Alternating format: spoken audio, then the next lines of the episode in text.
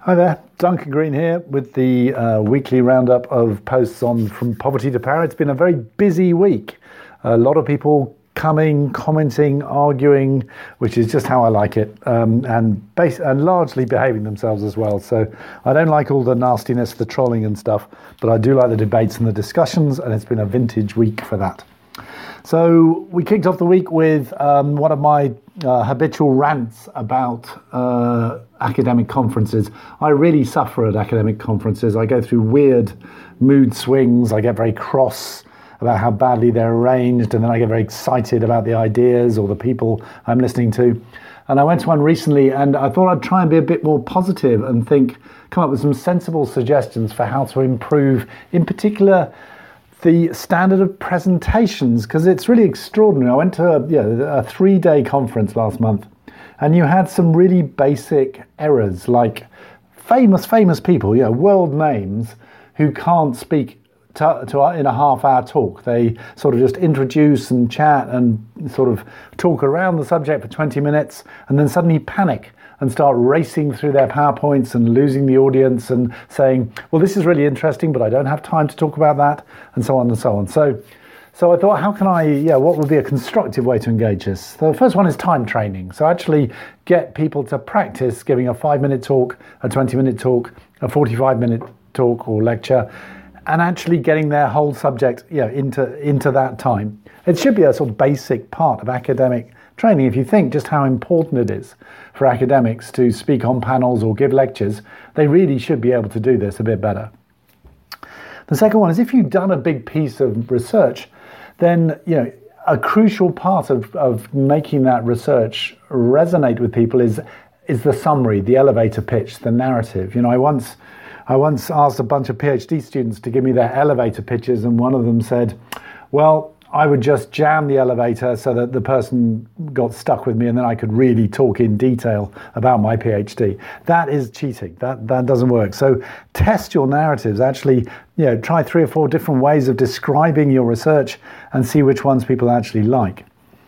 The PowerPoint. So, death by PowerPoint is a, a, common feature of these conferences. And there's some basic things, really basic things about PowerPoints. Don't have more than one slide for every two minutes of your talk. Don't put more than 25, 30 words on a slide. Don't do PowerPoint karaoke where you put up a slide and then turn to it and read it as if the audience is incapable of reading a, a PowerPoint slide.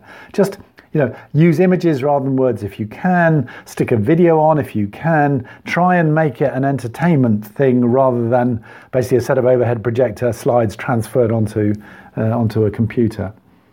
And then going, thinking a bit more widely, why is it that we don't have a TripAdvisor kind of thing for speakers and chairs? So, you know, everybody a, is sitting there, 200 people in a, in a conference, they ought to be able to say, whether they like or, or, or whether the presentation was good or not.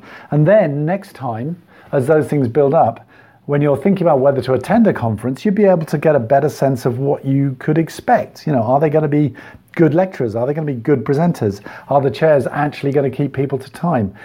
I had an interesting sort of uh, exchange with Heather Marquette uh, on, on in the comments on this because she felt it would be just adding to the stress for academics to to be judged um, in this way, and that it, you know it could get quite nasty. But a, I hope that academics wouldn't spend the entire time taking each other down, and b, we kind of demand that for everybody else. So I think uh, you know what's sauce for the goose is sauce for the gander.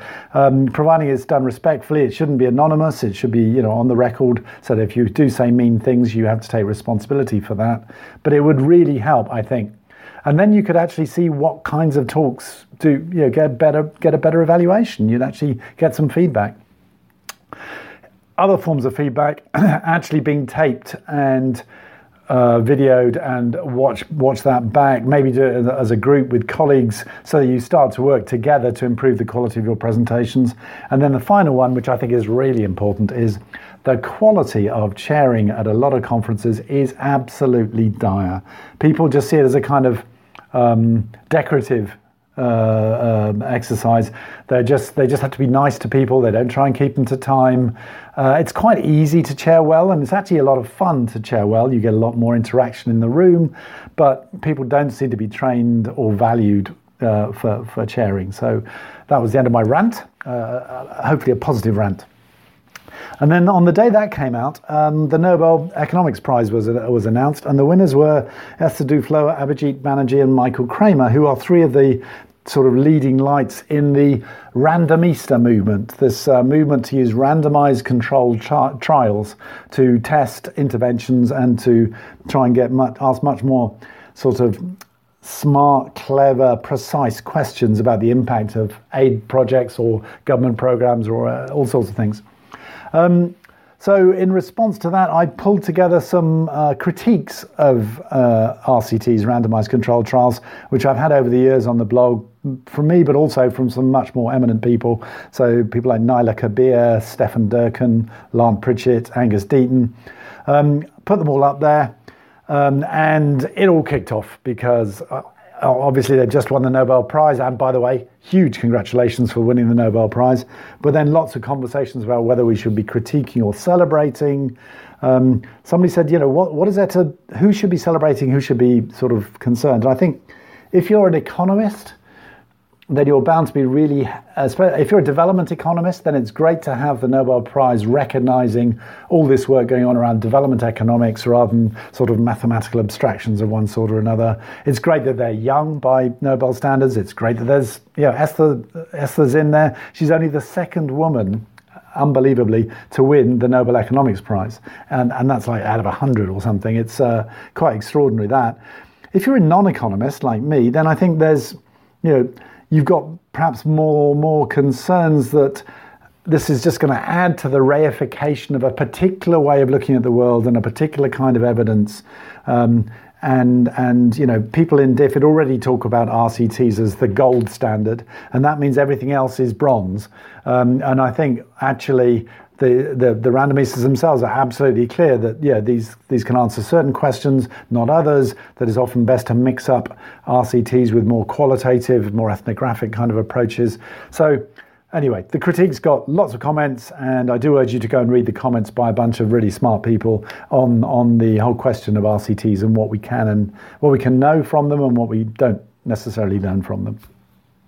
The next post was. Um, my go-to person on, uh, on on education debates, especially the very hot topic of public versus private education in uh, developing countries. Prachi Srivastava is a Canadian academic who's specialised in and actually coined the term uh, low-fee uh, private schools, looking at this phenomenon that you know, while private schools in Britain may be all, you know, Eton and posh people, uh, in poor countries, in developing countries, there's a massive movement of low fee private schools aiming at the poor or poor people.